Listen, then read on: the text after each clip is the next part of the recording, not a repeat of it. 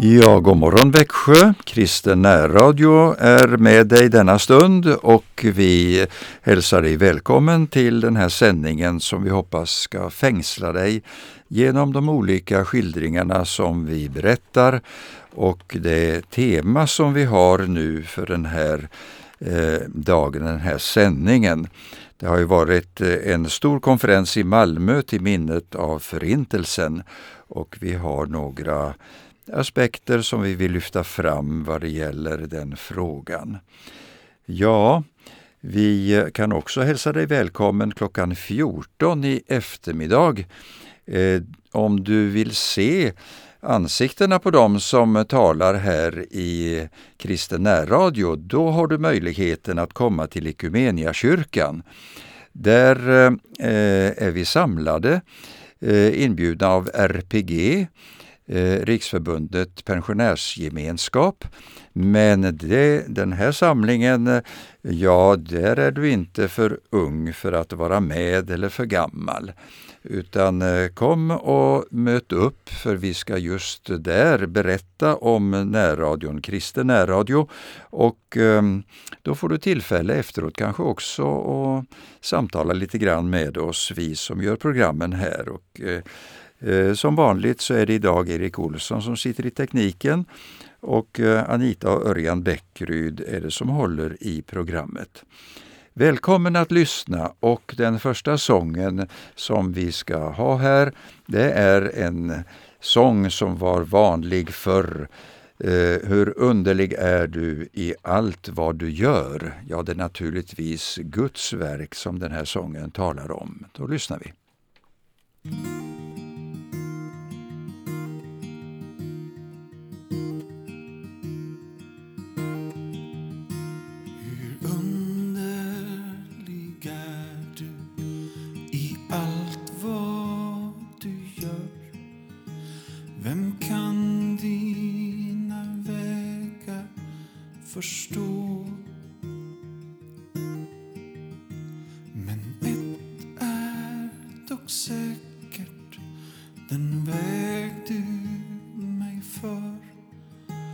För mig är den bästa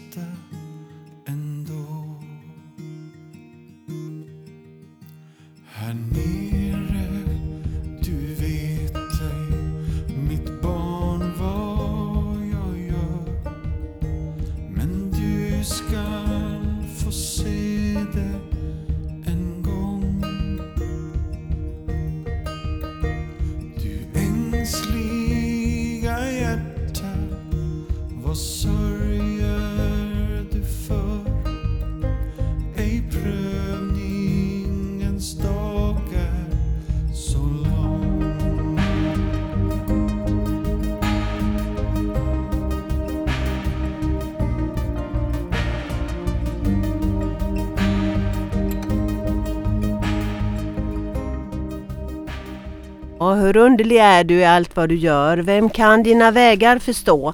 Och det kan vi ju tänka på när vi talar om det här ämnet förintelsen. Det är ju väldigt mycket svårt eh, som vi eh, plockar fram då. Jag läste i en andaktsbok eh, som heter Under ytan och där var en berättelse, eh, eller rättare sagt en, en eh, tankar som en framstående psykiatriker, eh, Viktor Frankl, hade skrivit och jag vill eh, citera en del utav det. Den här mannen Viktor Frankl han var en nyutbildad läkare då andra världskriget började och som jude så hamnade han snart i de tyska koncentrationslägren. Under tre års tid genomled han några av de vidrigaste och mest grymmaste kapitlen i modern historia. Ja, han tillhörde de få som överlevde. När kriget var slut så utbildade han sig till psykiater, både för att skapa sin egen ordning i sitt eget söndertrasade inre och för att stötta andra som hade upplevt förintelsen. Ja, han hade sett en så ofantlig mycket förnedring och sett så många människor dö. Han började så, eh, så småningom fråga sig vilken sorts människor det var som bröts ner och dukade under och vilka det var som trots allt kämpade, kämpade vidare i en stark vilja att överleva. Ja, han började se ett mönster.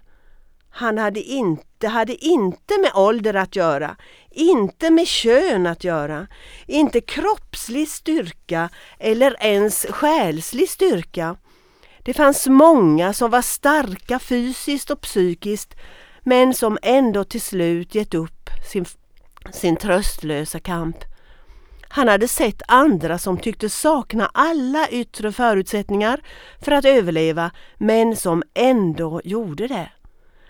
Det som skar genom alla de här grupperna som han gick igenom det var kanske mest förutsättningen att vilja kämpa vidare. Viktor Frankland menar att de över, överlevande ofta det som var det som hade något starkt, viktigt att leva för. Någonting som låg utom räckhåll för bödlarnas grymhet. En medfånge höll på att skriva en bok. Berättelsen levde inom honom och han, han kände att världen en dag måste få läsa det han skrivit. En uppgift som ingen annan kunde ersätta. En annan skrev musik. Inom sig hade han flera stycken som ännu inte hade tecknats ner. Många kände, gånger kände han en längtan efter att, att bara vilja dö bort ifrån det här fasansfulla lidandet. Men då skulle hans musik vara borta för alltid. Han kämpade vidare vad det än kost, må kosta för att världen en dag skulle få höra hans musik. Någon annan hade fru och barn där hemma som väntade. Och Viktor själv, han var ju precis klar med sin läkarutbildning och han hade inte hunnit göra någonting i sitt yrke. Han såg fram emot att, det skulle, att han skulle få börja sin verksamhet. Gemensamt för alla de här många och, an, och många andra var känslan av att livet trots allt var meningsfullt och att de hade en uppgift som ingen annan kunde axla. De måste överleva, inte för deras egen skull utan för andras. De hade ett uppdrag, en uppgift som döden inte, helt enkelt inte fick slita ifrån dem. De ville inte ha levt och lidit förgäves. Viktor Frankls stora upptäckt att människan måste ha själ för att leva. Varje människa har ett meningsfött behov, ett medfött behov att vara behövd och efterfrågad. Ja, om du letar så kommer du också att hitta uppgifter i livet som bara du kan uträtta. Så vad du än gör, låt ingen få dig att tro motsatsen. Så långt boken som jag läste. Jag tänker på en liten jämförelse som inte alls kanske stämmer hårt men Jesus, hans lidande, det mest extrema lidande, han orkade gå korsvägen för hans mål var att frälsa oss, frälsa hela mänskligheten. Han visste Faderns vilja, att det som var världens frälsning, det gällde nu. Han gick vägen, han led för oss. Han hade målet klart och så fick vår älskade Jesus gå korsets väg för vår skull. Naturligtvis är det mycket, mycket högre än alla de som som dog i koncentrationsläger och som fick genomleda detta. Vi ska sjunga eller lyssna på en sång som eh, heter Morgonstjärnan men eh, jag bara läser lite. Tårar är min föda dag och natt. Jag är utan ro, jag söker förstå. Varför är du tyngd av sorg min själ? Sätt ditt hopp till Gud, han ska svara dig. Livets Herre, morgonstjärnan, låt ditt ljus få lysa klart på mig. Ja, så låter första versen på den här sången som vi lyssnar på och det är Erik Tilling som har gjort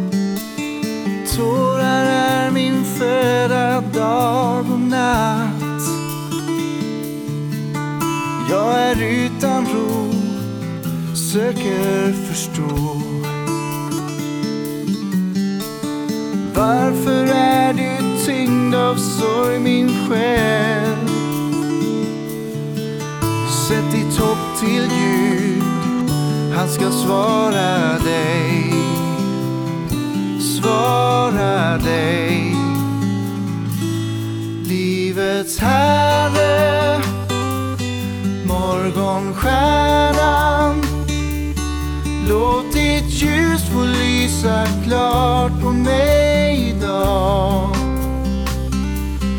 Tills jag ser dig, tills jag når dig. Tills all sorg och nöd är upplyst av ditt ljus. Av ditt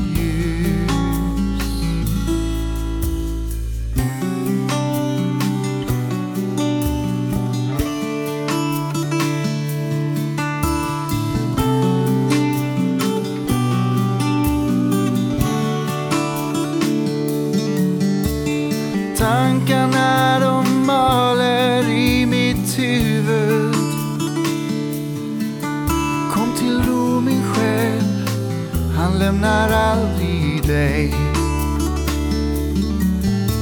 Du vakar ständigt över mina steg. Du bevarar mig, du är min vän. Är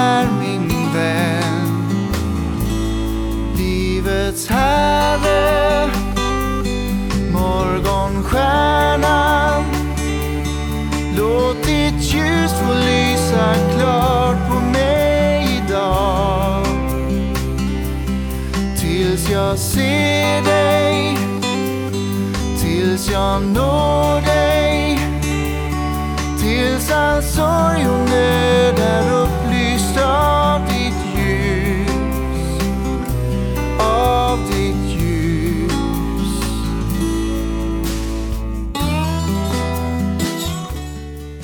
Ja, den här sången den talade ju om förtröstan. Tårar min föda dag och natt, ja så var det säkert i straffläger och eh, i förintelselägren eh, under naziregimen under andra världskriget. Jag ska berätta om en person som förmodligen inte är alls känd här i Sverige. En italienare som hette Eniro da Pozzo. Eh, 1940 1940 invaderades ju Frankrike av tyska nazitrupper.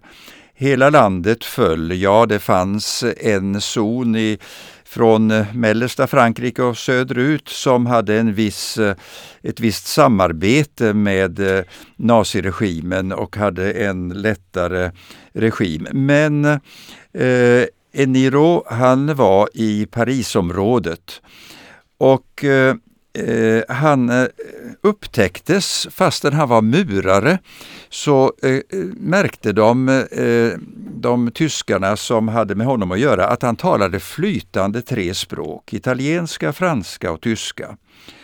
Och eh, han blev tvingad att arbeta som tolk och postsorterare på Länsstyrelsen i Versailles. Det blev en fruktansvärd upptäckt för Eniro. Han märkte att det fanns så många angivare i stadens olika kvarter. Och ehm, eh, de angav särskilt olika judiska personer. Och han förstod att eh, de här eh, militärtrupperna for iväg och hämtade de här olika personerna som var angivna.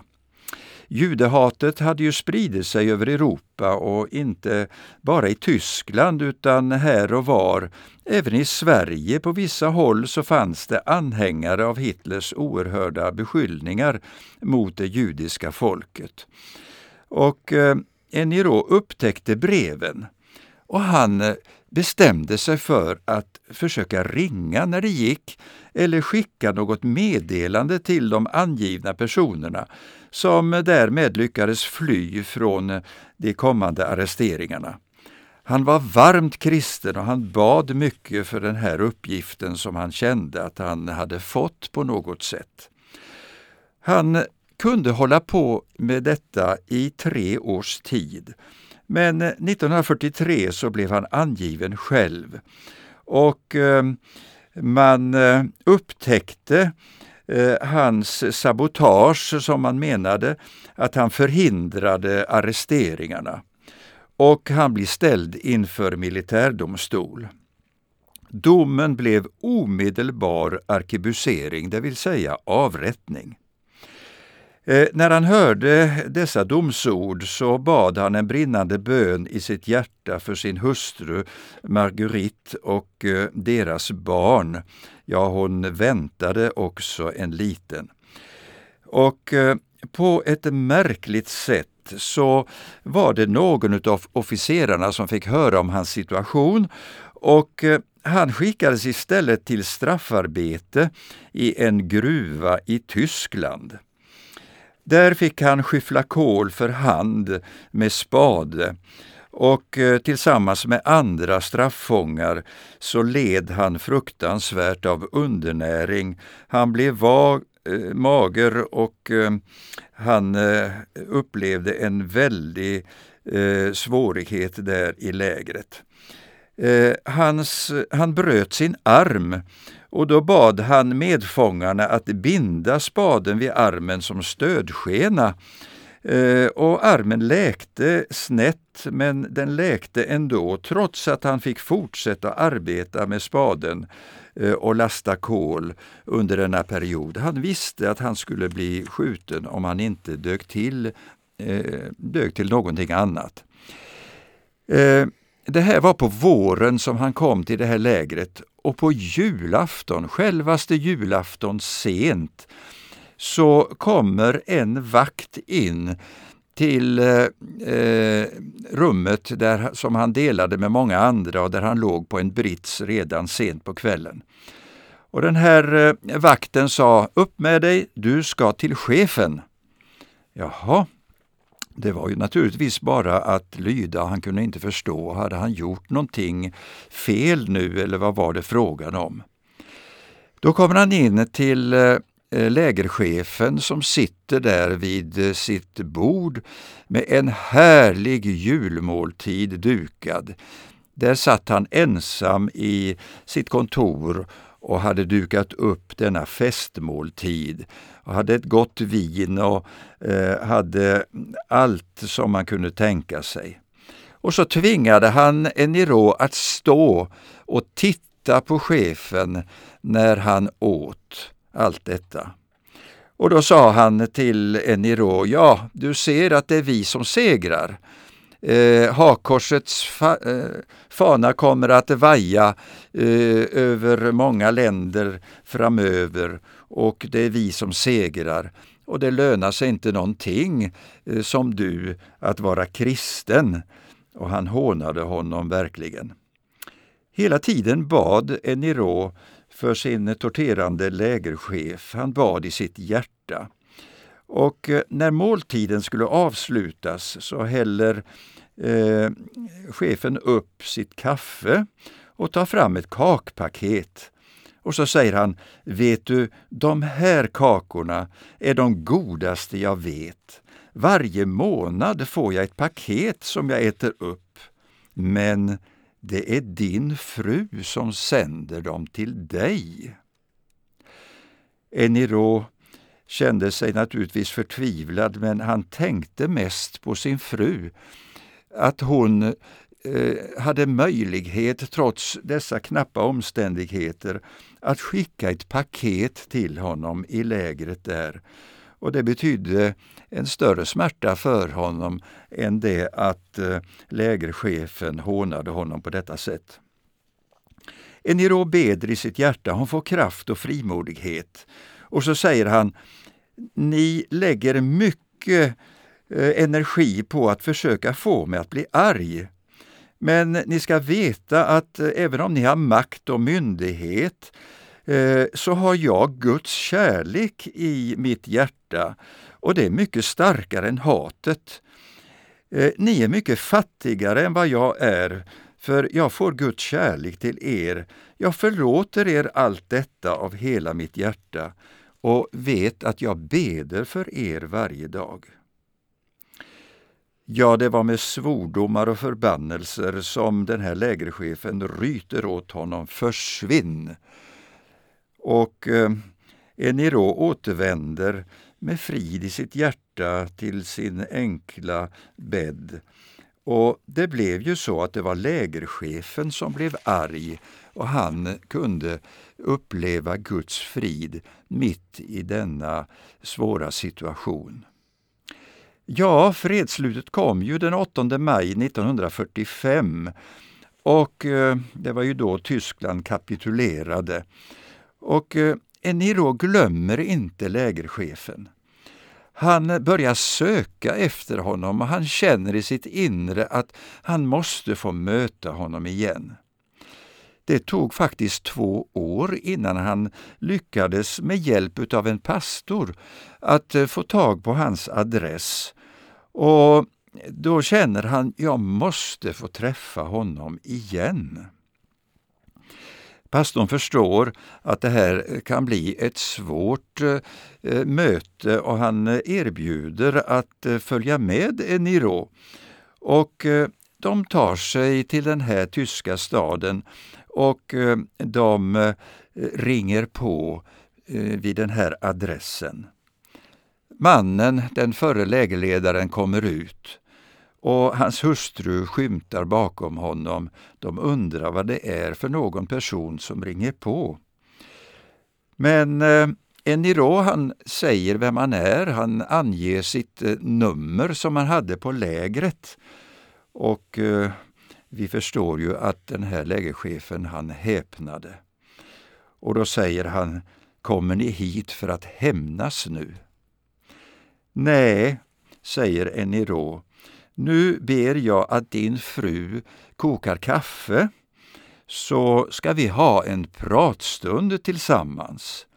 Min fru har nämligen bakat de här kakorna som du tycker så mycket om och nu vill jag att vi ska få sitta och dricka kaffe och samtala. Du ska få äta de här kakorna som du tycker så mycket om. Ja, det blev naturligtvis ett samtal som eh, den här mannen kom att minnas. Och jag har inte riktigt klart för mig hur de skildes åt. Men jag vet genom eh, Eniros berättelse att eh, två och ett halvt år senare tog den här fångvaktaren, eh, han tog emot Jesus och fick uppleva förvandling i sitt liv. Då ser vi att det är faktiskt så att kärleken segrar. Det, kärleken från Gud är mycket starkare.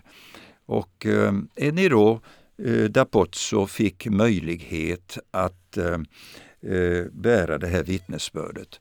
Det finns flera berättelser om eh, Eniro. Man kan höra honom själv, men då på franska.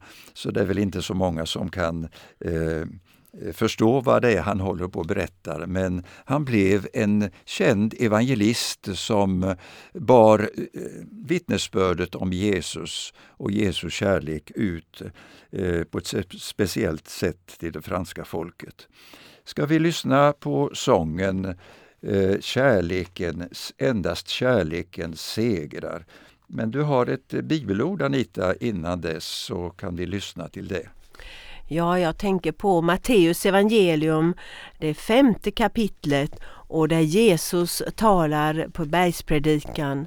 Och Jesus säger Ni har hört att det blev sagt du ska älska din nästa och hata din fiende.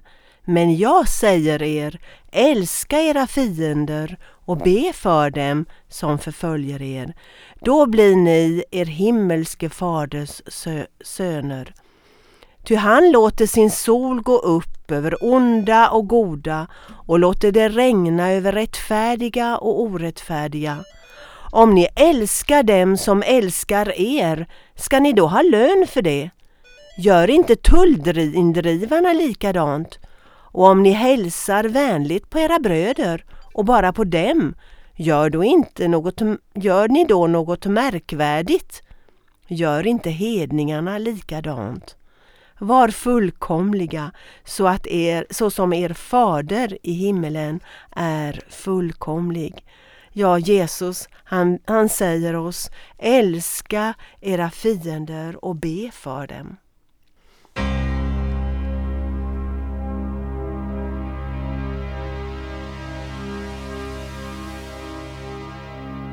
Du kan aldrig segra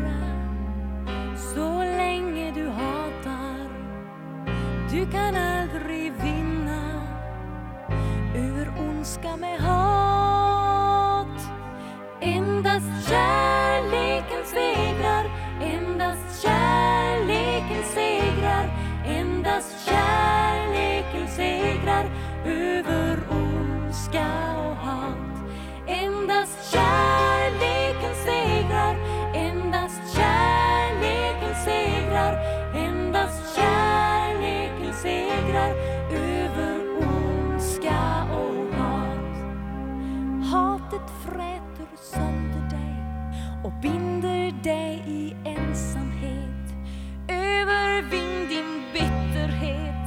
rätta vapenslag. Räck din hand till försoning. Sluta tänka tillbaka. Våga tro på kärleken och du ska segra till sist. Endast kärleken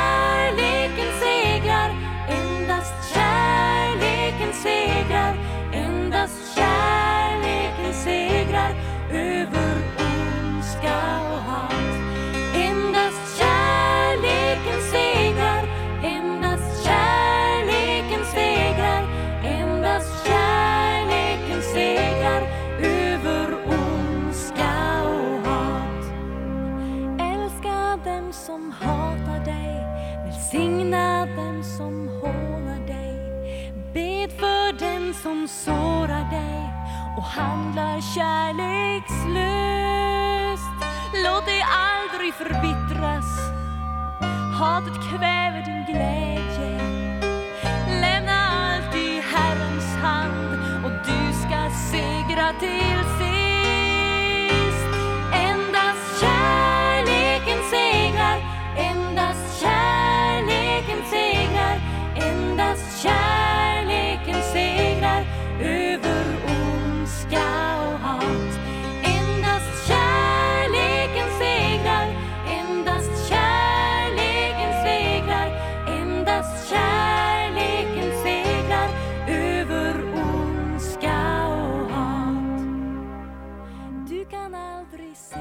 Ja, endast kärleken segrar. Det upplevde Eniro och han fick vinna ytterligare en människa för Guds rike. Låt oss bedja och tacka Herren. Tack Herre för din nåd och din välsignelse. Tack att den kärlek som du lägger i våra hjärtan är starkare än allt motstånd som finns. Tack Herre att du hjälper oss att vi kan möta människor med budskapet om frälsning, med budskapet om ett nytt liv i dig. Tack att du välsignar dem som lyssnat. Tack att du är med var och en under den här dagen och du lägger din välsignelse i våra liv. Tack gode Gud, Fader i himlen, att du hör oss. I Jesu namn. Amen. Så önskar vi er allt gott och ha en bra dag. Eh, klockan 14 i eftermiddag är ni välkomna till Ekumeniakyrkan i Växjö. Då kan vi mötas där. Tack!